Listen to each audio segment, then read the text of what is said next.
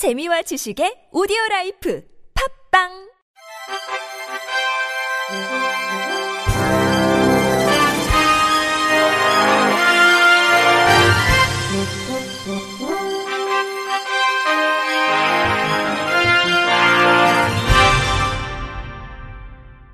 청취자 여러분 안녕하십니까? 7월 다섯째 주 주간 KBIC 뉴스입니다.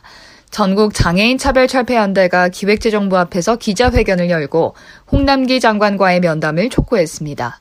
전 장현은 코로나19 유행과 함께 시설장애인의 집단 감염 문제를 비롯해 집단 사회복지 체계 부재가 여실히 드러나고 장애인과 그 가족들이 고통을 모두 떠안은 이 시급한 시기에 진행되는 논의인 만큼 내년 장애인 예산은 생존권 예산이며 더 이상 나중을 기다릴 수 없다고 강조했습니다. 이들은 올해 장애인 예산 대비 내년 장애인 예산으로 전체 등록 장애인 연금 지급 대상 확대를 위한 8,290억 원, 장애 등급제 폐지에 따른 장애인 활동 지원 서비스 확대를 위한 1조 5,069억 원 증액을 요구했습니다. 권달주 상임 대표는 장애인들이 지역사회에서 보편적으로 생을 누릴 수 있기를 원한다며 이것은 약속만으로 정책만으로 되는 것이 아니라고 이야기했습니다.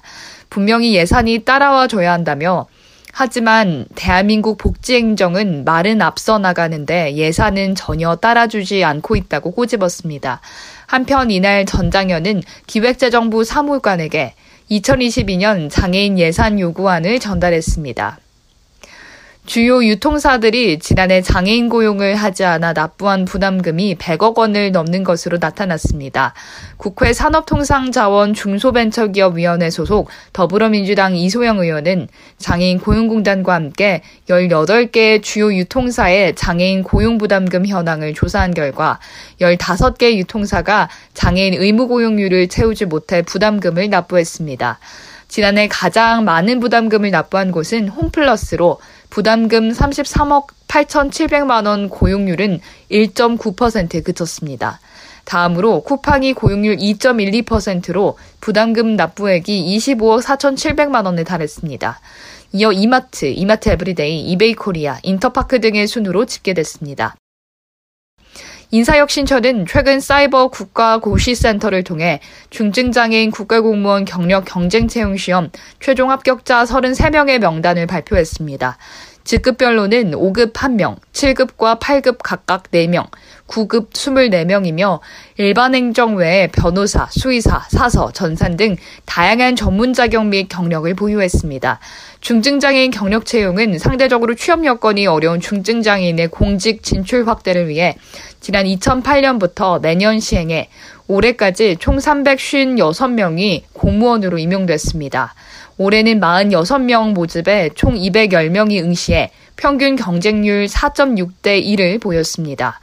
평균 연령은 38.4세로 지난해 36.5세에 비해서 다소 높았고 성별은 남성 25명, 여성 8명, 최고령 합격자는 54세, 최연소 합격자는 26세입니다. 보건복지부는 연간 분만 실적이 100건 이상인 병원급 이상 의료기관을 대상으로 장애 친화 산부인과 8개소를 지정합니다. 장애 친화 산부인과는 여성 장애인이 겪는 어려움을 개선하기 위한 것으로 지정된 의료기관은 장애 친화적인 시설 장비와 인력을 갖추고 안전한 임신, 출산 환경과 여성 질환 관리 서비스를 제공합니다. 복지부는 사업 참여 기관을 오는 9월 6일까지 공모합니다. 공모를 통해 선정된 기관에는 장애 친화적 환경을 구축하기 위한 시설, 장비비 3억 5천만 원과 운영비 및 인건비 3개월분 3,750만 원을 지원합니다.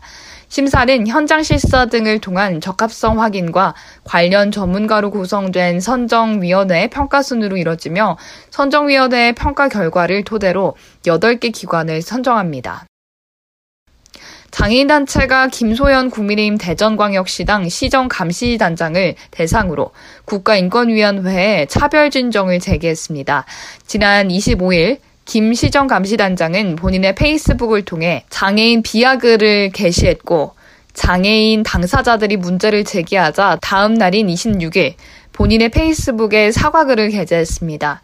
이에 장출연은 김소연 국민의힘 대전광역시당 시정감시단장, 양홍규 국민의힘 대전광역시당 위원장, 이준석 국민의힘 대표를 대상으로 인권위에 진정을 제기했습니다. 이 단체는 이러한 행위는 장애인 당사자가 국민으로서 자신의 인격적 품위와 사회적인 평가를 훼손당하지 않을 권리와 헌법상 평등의 원칙을 위반한 것이며 명백히 장애인을 차별한 행위이고 악의적인 행동이라고 지적했습니다. 우리 사회에서 표현의 자유가 보장이 된다고 해도 비하와 혐오 표현은 금지되는 까닭은 그 표현이 차별을 조장하기 때문이며 우리 사회의 인권을 후퇴시키기 때문이라고 덧붙였습니다. 검찰이 앞으로 각종 통지서에 시각장애인을 위한 음성 변환용 바코드를 넣기로 했습니다. 대검찰청은 최근 우편물 통지서에 음성 변환용 2차원 바코드가 출력되도록 하는 내용의 검찰 형사 사법정보 시스템 고도화 사업을 조달청을 통해 발주했습니다.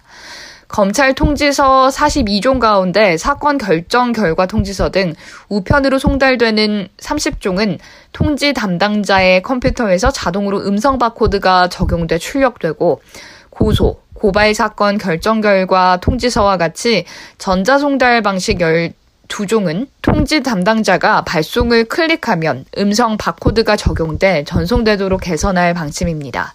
앞서 국가인권위원회는 지난해 8월 검찰 통지서에 시각장애인을 위한 점자 통지서나 음성 변환용 바코드 등이 없다며 개선을 권고했습니다. 문화체육관광부가 시각장애인의 정보 접근성을 높이기 위해서 관련 안내서를 처음으로 발간하고 국가기관과 지방자치단체 공공기관 등에 배포했습니다. 이번 안내서에는 점자에 대한 기본 상식과 점자 문서 제공 방법 정보 통신망을 이용한 점자 문서 제공 실적 공개 예시 등이 담겨 있습니다. 문체부는 향후 안내서에 대한 의견을 수렴해 보완할 예정입니다. 문체부 정책 담당자는 이 안내서가 점자를 잘 알지 못하는 공공기관 담당자들이 시각장애인들의 점자 문서 제공 요청에 대해서 적절하게 대처하는 데 도움이 되기를 바란다고 밝혔습니다. 한편 문체부는 점자법 주무부처로서 2020년에는 그동안 통일되지 않았던 점자의 물리적 규격을 제정해 교시하는 등 점자 사용 환경 개선에 적극적으로 임하고 있으며 올해 4차 산업혁명 점자 정보 접근성을 높이기 위해서 묵자, 점자 병렬 말뭉치 구축 사업 등을 추진하고 있습니다. 이상으로 7월 다섯째 주 주간 KBIC 뉴스를 마칩니다. 지금까지 제작의 이창훈, 진행의 유정진이었습니다. 고맙습니다. KBIC.